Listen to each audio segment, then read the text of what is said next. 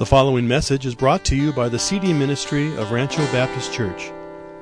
This message by Pastor Matt Shia was recorded during our regular morning worship service. Pastor Matt is the senior pastor here at Rancho Baptist Church in Temecula, California.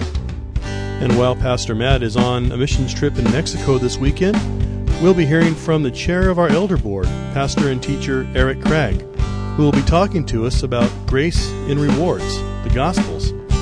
So now, here's Eric. A lot of things to look at. We've got a lot of uh, uh, blanks to fill in, so let's get right to it. The big question is how will the way we live here and now affect our eternity? How will the way we live here and now li- affect our eternity? Now, the context of Matthew 19 um, is uh, 27 to 30. And I'd like you to turn your Bibles, if you would please. If you don't have a Bible, there should be one in the back of the chair, somewhere near in front of you. Uh, we're going to be looking at the end of Matthew 19 and, and in Matthew 20, a little bit in Matthew 25. The background of verses 27 to 30 is the interaction that Jesus had with the rich young ruler and his disciples in Matthew 19, 16 to 26. So I start in verse 16. Follow along if you would please. And behold, one came to him and said, Teacher, what good thing shall I do that I may obtain eternal life? And he said to him, Why are you asking me about what is good? There is only one who is good. But if you wish to enter into life, keep the commandments. And he said to him, Which ones? And Jesus said, You shall not commit murder, you shall not commit adultery. You shall not steal, you shall not bear false witness. Honor your father and mother, and you shall love your neighbor as yourself. The young man said to him, All these things I have kept. What am I still lacking? Jesus said to him, If you wish to be complete, go and sell your possessions and give to the poor, and you shall have treasure in heaven, and come, follow me. But when the young man heard this statement, he went away grieved, for he was one who owned much property. Uh, this young, young ruler, this rich young man,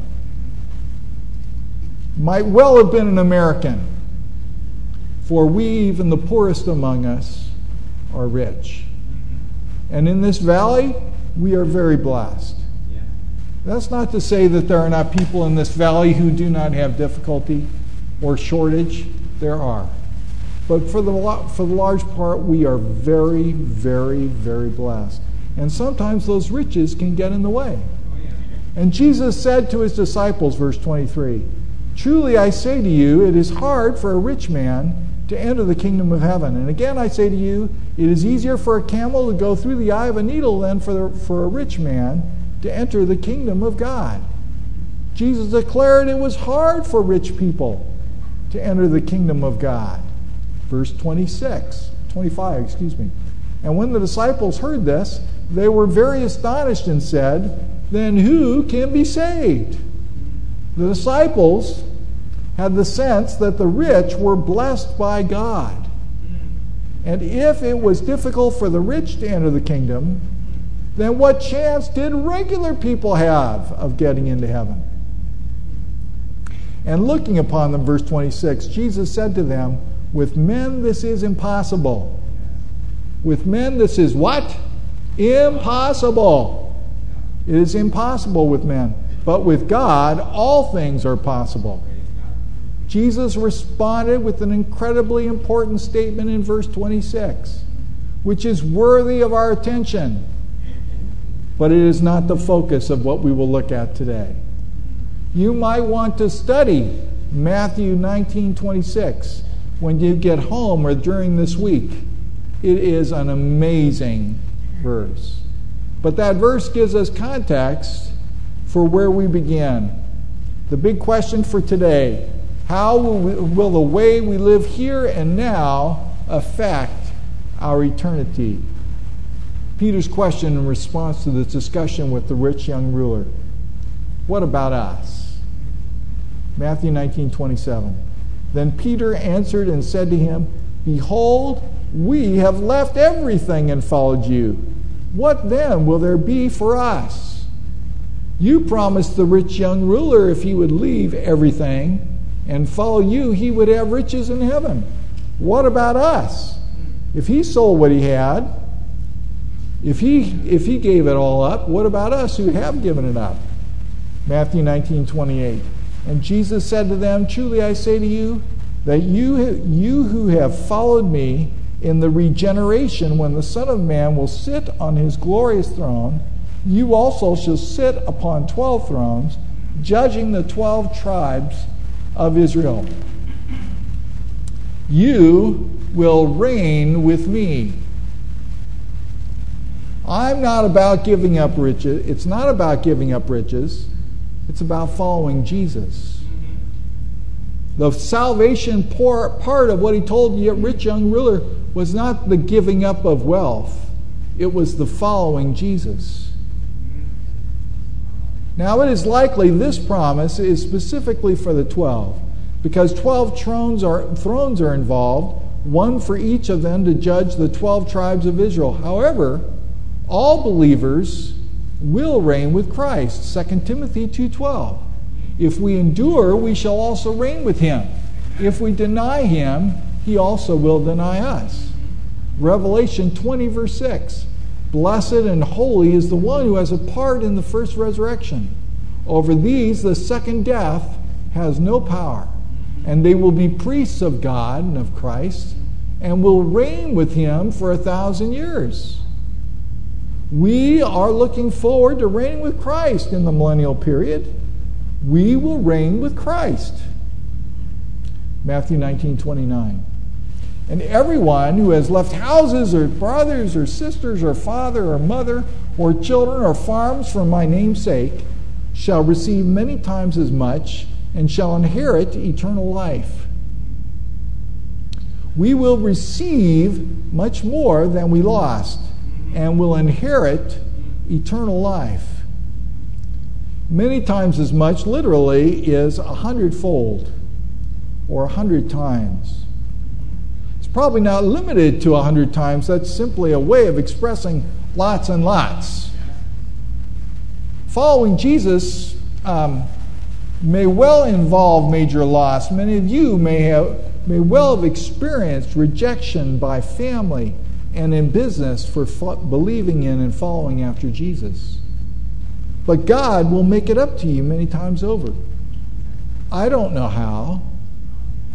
If you've been isolated from family members, how God will make that up to you, but He will. More than that, not only will they receive more than what they lost, they will inherit eternal life. This is not reward this is inheritance. Because of our faith in Jesus, we, have, we will inherit eternal life. Colossians 1:12, giving thanks to the Father who has qualified us to share in the inheritance of the saints in life. Hebrews 1:14. Are they not all are they not all ministering spirits sent out to render service for the sake of those who will inherit salvation? 1 Peter 1 3 and 4. Blessed be the God and Father of our Lord Jesus Christ, who according to his great mercy has caused us to be born again to a living hope through the resurrection of Jesus Christ from the dead, to obtain an inheritance which is imperishable and undefiled and will, undefiled and will not uh, will not fade away, reserved in heaven for you we have a heavenly inheritance. That is part of what God is giving to us. An inheritance which is yours if you have transferred your trust to Jesus as your Savior. Matthew 19:30. But many who are first will be last, and the last first. God's pattern of rewards probably will not match our expectations. God's pattern of rewards probably will not match our expectations.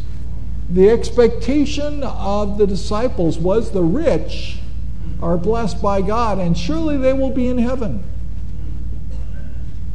But instead, Jesus says those who appear to be first will be last, and those who are last will be first. The disciples, the disciples were lost in were not lost, they were saved, but they were they did not understand that things in God's economy are not necessarily the way that we see things. There is more to this first and last, last first idea. So Jesus explains with a parable. Laborers in the vineyard. Verse 1 of chapter 20. For the kingdom of heaven is like a landowner who went out early in the morning to hire laborers for his vineyard. And when he had agreed with the laborers for a denarius for the day, he sent them into his vineyard. And he went out about the, uh, he went out about the third hour and saw others standing idle in the marketplace.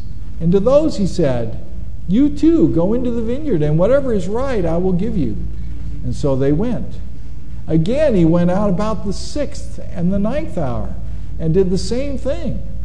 And about the eleventh hour, he went out and found others standing, and he said to them, Why have you been standing here idle all day long?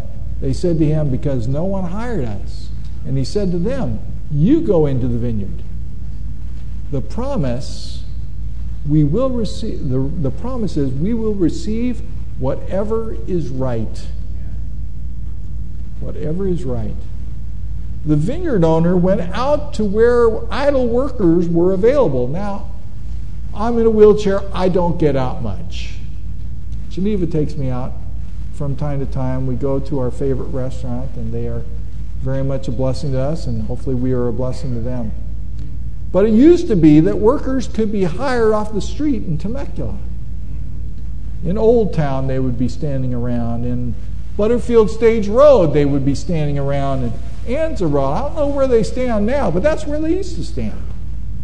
And you could hire workers. Right or not, it was happening, and it probably still does. That's the way it was, and, and that's what Jesus calls to mind in this parable. He agreed with the workers to, uh, that he hired at 6 a.m. to pay them a denarius, a day's wage, about $48 for a day's work. He did the same at 9 a.m., and he agreed with them to pay them whatever was right. He did the same at the 6th and ninth hour, noon and 3 p.m., and even at the 11th hour, 5 p.m., hiring those who stood idle for most of the day. Matthew 20, verse 8. And when evening had come, the owner of the vineyard said to his foreman, Call the laborers and pay them their wages, beginning with the last group to the first. And when those hired about the eleventh hour came, each one received a denarius. And when those hired first came, they thought that they would receive more, and they also received each one a denarius. Everybody got what the landowner and the workers agreed about a day's wage. Evening came, 6 p.m., and the owner instructed the foreman to pay the laborers. The first group, excuse me, the last group, first. The 11th hour workers got a denarius, a day's wage for one hour's work. Every group of hired workers got the same. And when the group hired, um, the 6 a.m. workers came, they came to receive their wages, and they received one denarius as well. Verse 11. And when they received it, they grumbled. They, would you grumble for me, please? Uh, they grumbled. You, you seem to be aware of what these people were like. They grumbled at the landowner, saying, These last men have worked only one hour, and you have made them equal to us who have borne the burden and the scorching heat of the day. Rewards won't be given according to our expectations. Those guys from the first group hired, the 6 a.m. bunch, got bent out of shape and grumbled against the vineyard owner. The last guys worked only one hour, and we worked all day under the scorching sun. We did all the we did all the heavy work, and he made those five o'clock bums equal to us. Where's the justice in that? That's not right. That's not what we expected. Oh, expectations. Verse 13. But he answered and said to one of them, Friend, I am doing you no wrong. Did you not agree with me for a denarius? Take what is yours and go your way. But I wish to give to this last man the same as to you. Is it not lawful for me to do what I wish with what is my own? Or is your eye envious because I am generous? The landowner defends himself. God is generous according to what he wills to do. Here I'm placing God in the place of the vineyard owner. Choosing one guy from the group of complainers, maybe the most vocal, the landowner explained Friend, I'm doing no wrong to you. Didn't you and I agree on a denarius for a day's, a day's work in the vineyard? Take what is yours and go. I wish to give to this last man the same as I did to you. Can't I do with my own what I wish? Are you envious because I am generous to the other guys? What's the matter for you? Do you remember that song? What's the matter, you? Gotta no respect? This guy had no respect. Verse 16. Thus the last shall be first and the first last. There is a sense of equity in God's pattern of reward. Everybody got the same. The last ones were paid first, and the first ones were paid last. Then there's this prediction in verses 17 to 19. And as Jesus was go- about to go up to Jerusalem, he took the twelve disciples aside by themselves, and on the way he said to them, Behold, we are going up to Jerusalem, and the Son of Man will be delivered to the chief priests and scribes, and they will condemn him to death, and will deliver him to the Gentiles to mock and scourge and crucify him and on the third day he will be raised up. Jesus privately gave them the plan. We're going up to Jerusalem. Hey, that's the big news. This is what we've been waiting for. He must be going to Jerusalem this Passover to declare himself king. And, and, uh, and now our ship is coming in. We've been three years following around the Lord, and we've been dealing with the dust and the hardship and now it's going to be the time of reward. Oh, this is the good time. And betrayal and condemnation and humiliation and torment and crucified death await me there. And the third day I will be resurrected. Seems like they didn't fully understand, as we shall see in the next paragraph, verse 20. Then the mother of the sons of Zebedee came to him with her sons, bowing down and making a request of him. And he said to her, What do you wish? And she said to him, Command that in your kingdom these two sons of mine may sit, one on your right and one on your left. The mother of James and John requested they be given the highest positions in the kingdom. The focus is on what they thought was going to happen in Jerusalem a coronation.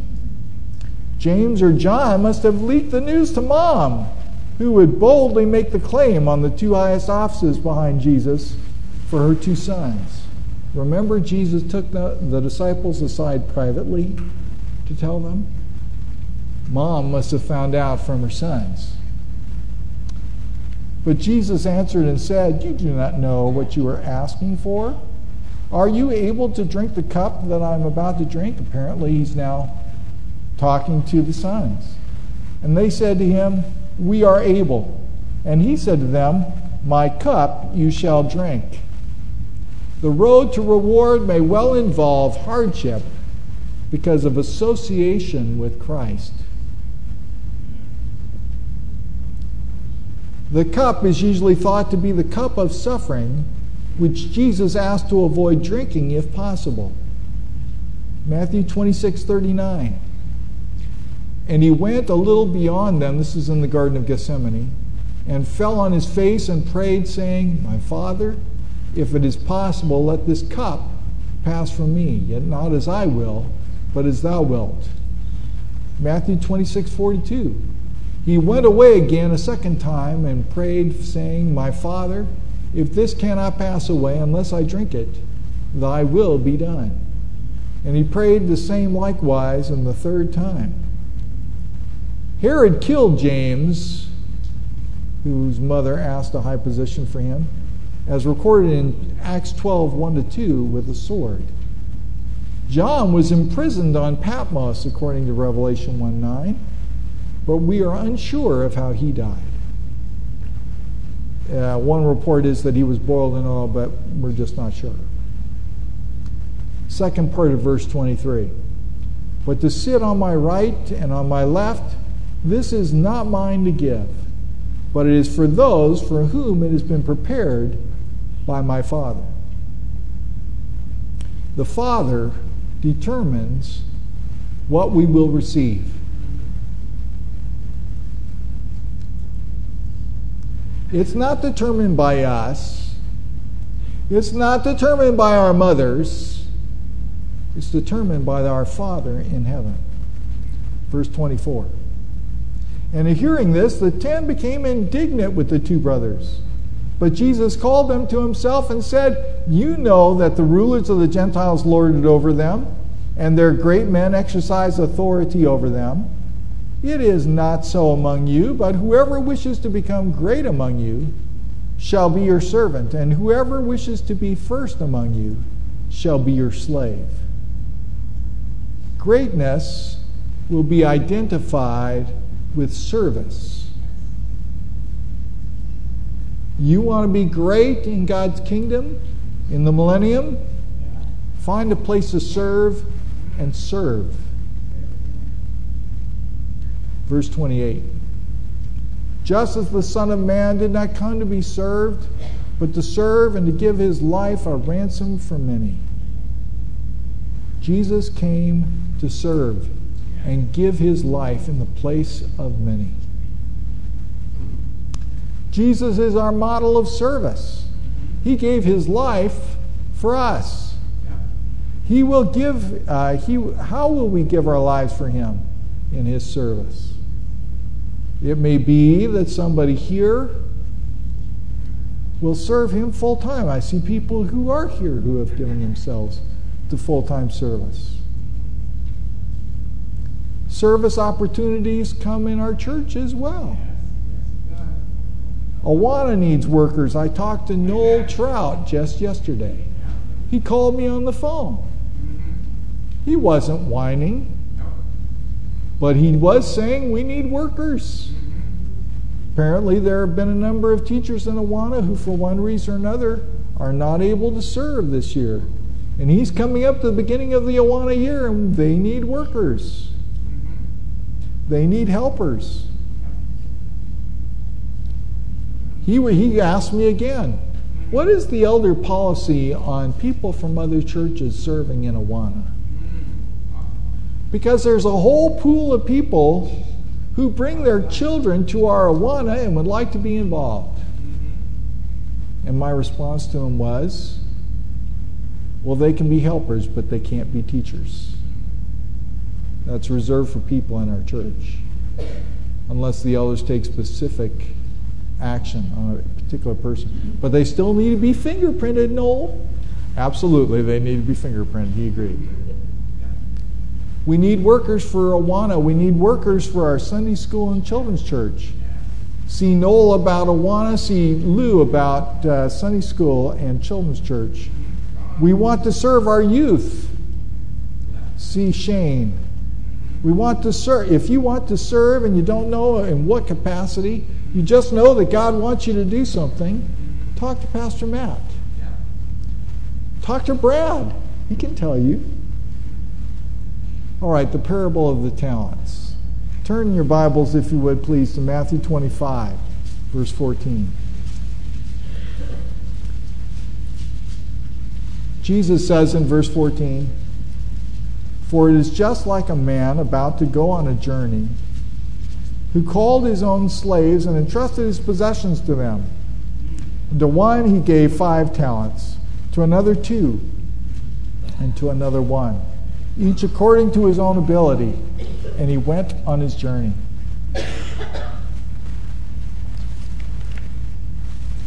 God entrusts his resources to us as he chooses. A talent is very valuable.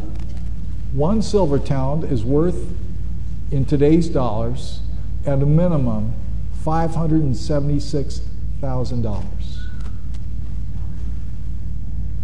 or more, depending on the size of the talent that's being used. Not everybody gets the same resources, abilities, or opportunities. Billy Graham has had different evangelistic opportunities than I do. His gift is evangelism. My gifts are teaching and perhaps administration. My gift is not making lots of money. I still ask the Lord about that one. I am notoriously bad as a stock picker. If I buy a stock, it seems like it is guaranteed to go down over time. So if you hear of me buying a stock, flee. Other folks, on the other hand, have a gift at being able to pick the right stocks and stick with them. My father in law has done extremely well with that. In the parable of the minas in Luke 19 12 to 27, uh, a parable which is often linked with the parable of the talents, although they are entirely different because uh, the minas was spoken in Jericho, the talents was spoken in Jerusalem in the upper room after the, uh, the Passover meal, the Last Supper. In the parable of the minas, uh, we find that everyone got a mina, about $48,000. They all had equal provision. But we all have equal opportunities. We have the same number of hours entrusted to us.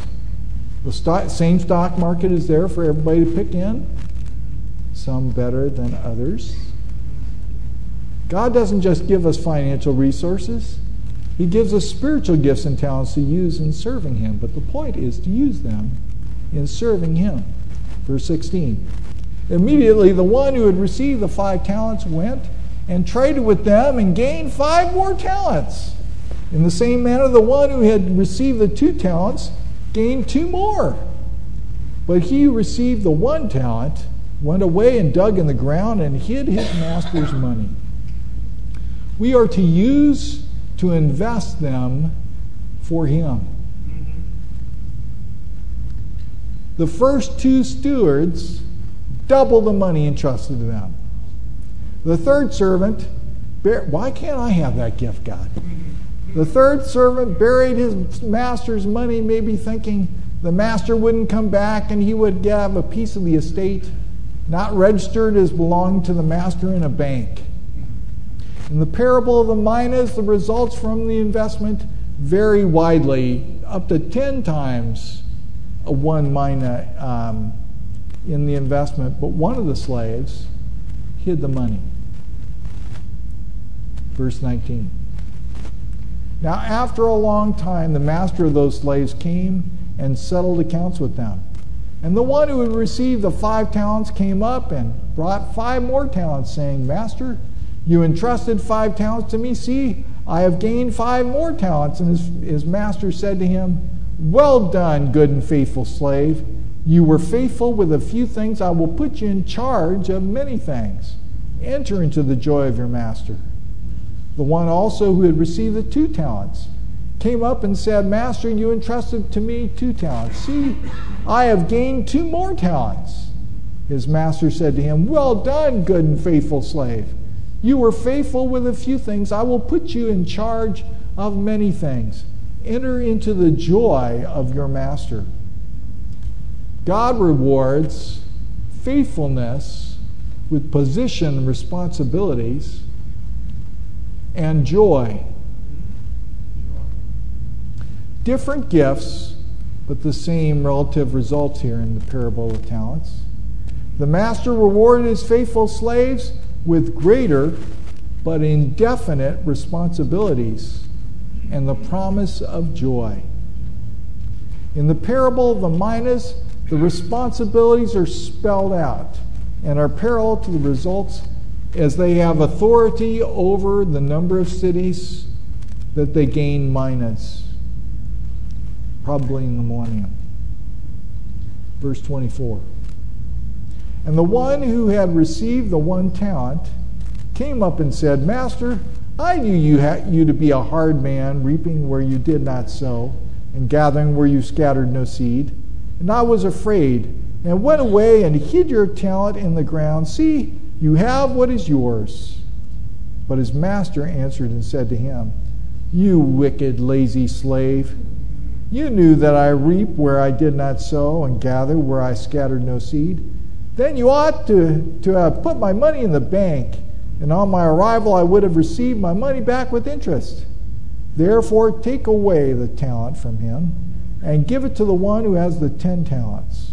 For to everyone who has shall more be given and he shall have an abundance. But the one who does not have, even what he does, uh, what he does have, shall be taken away. And cast out the worthless slave into the outer darkness. In that place there shall be weeping and gnashing of teeth. Genuine saving faith will result in faithful service and thus reward. A lack of faithfulness indicates a lack of saving faith and results in eternal ruin. The wicked slave demonstrates by his lack of faithfulness as a steward that he is not worthy of reward and that he is qualita- uh, qualitatively different than the other slaves. This is not a situation in which a believer who is not faithful in service to the Lord could lose their salvation. That is not the case. Rather, it is an example of James 2.18. Uh, but someone may well say, You have faith and I have works. Show me your faith without the works, and I will show you my faith by my works. This is an occasion where he did not show true faith because he did not have the works. True saving faith will be demonstrated over time by our faithful, obedient behavior, growing in that faithfulness and obedience. So the big question is this How will the way we live here and now affect our eternity? The answer is faith in Jesus results in inheritance. Faithfulness results in reward. And finally, a lack of faith results in ruin. Inheritance, reward, ruin. Revelation 22:12. Behold, I am coming quickly, and my reward is with me, to render to every man according to what he has done. In response to our service, in response to our faith in Christ, our Savior. What have you done with Jesus? God's evaluation of our lives is that we all sinned. Romans 3:23 for all have sinned and fall short of the glory of God. We have earned eternal death with our sin. Romans 6:23 for the wages of sin is death, but the free gift of God is eternal life in Christ Jesus our Lord. Jesus was sent to die in your place, in my place. Jesus paid the penalty for our sins. Romans 5 8. But God demonstrates his own love toward us in that while we were yet sinners, Christ died for us. Have you received God's provision for forgiveness and eternal life? John 6:47 says, "Truly, truly I say to you, he who believes the uh, King James shows the majority text. He who believes in me has eternal life, said Jesus. You need to transfer your trust from your own best efforts to Jesus as your Savior. You can do that even now as we close in prayer. Let's pray.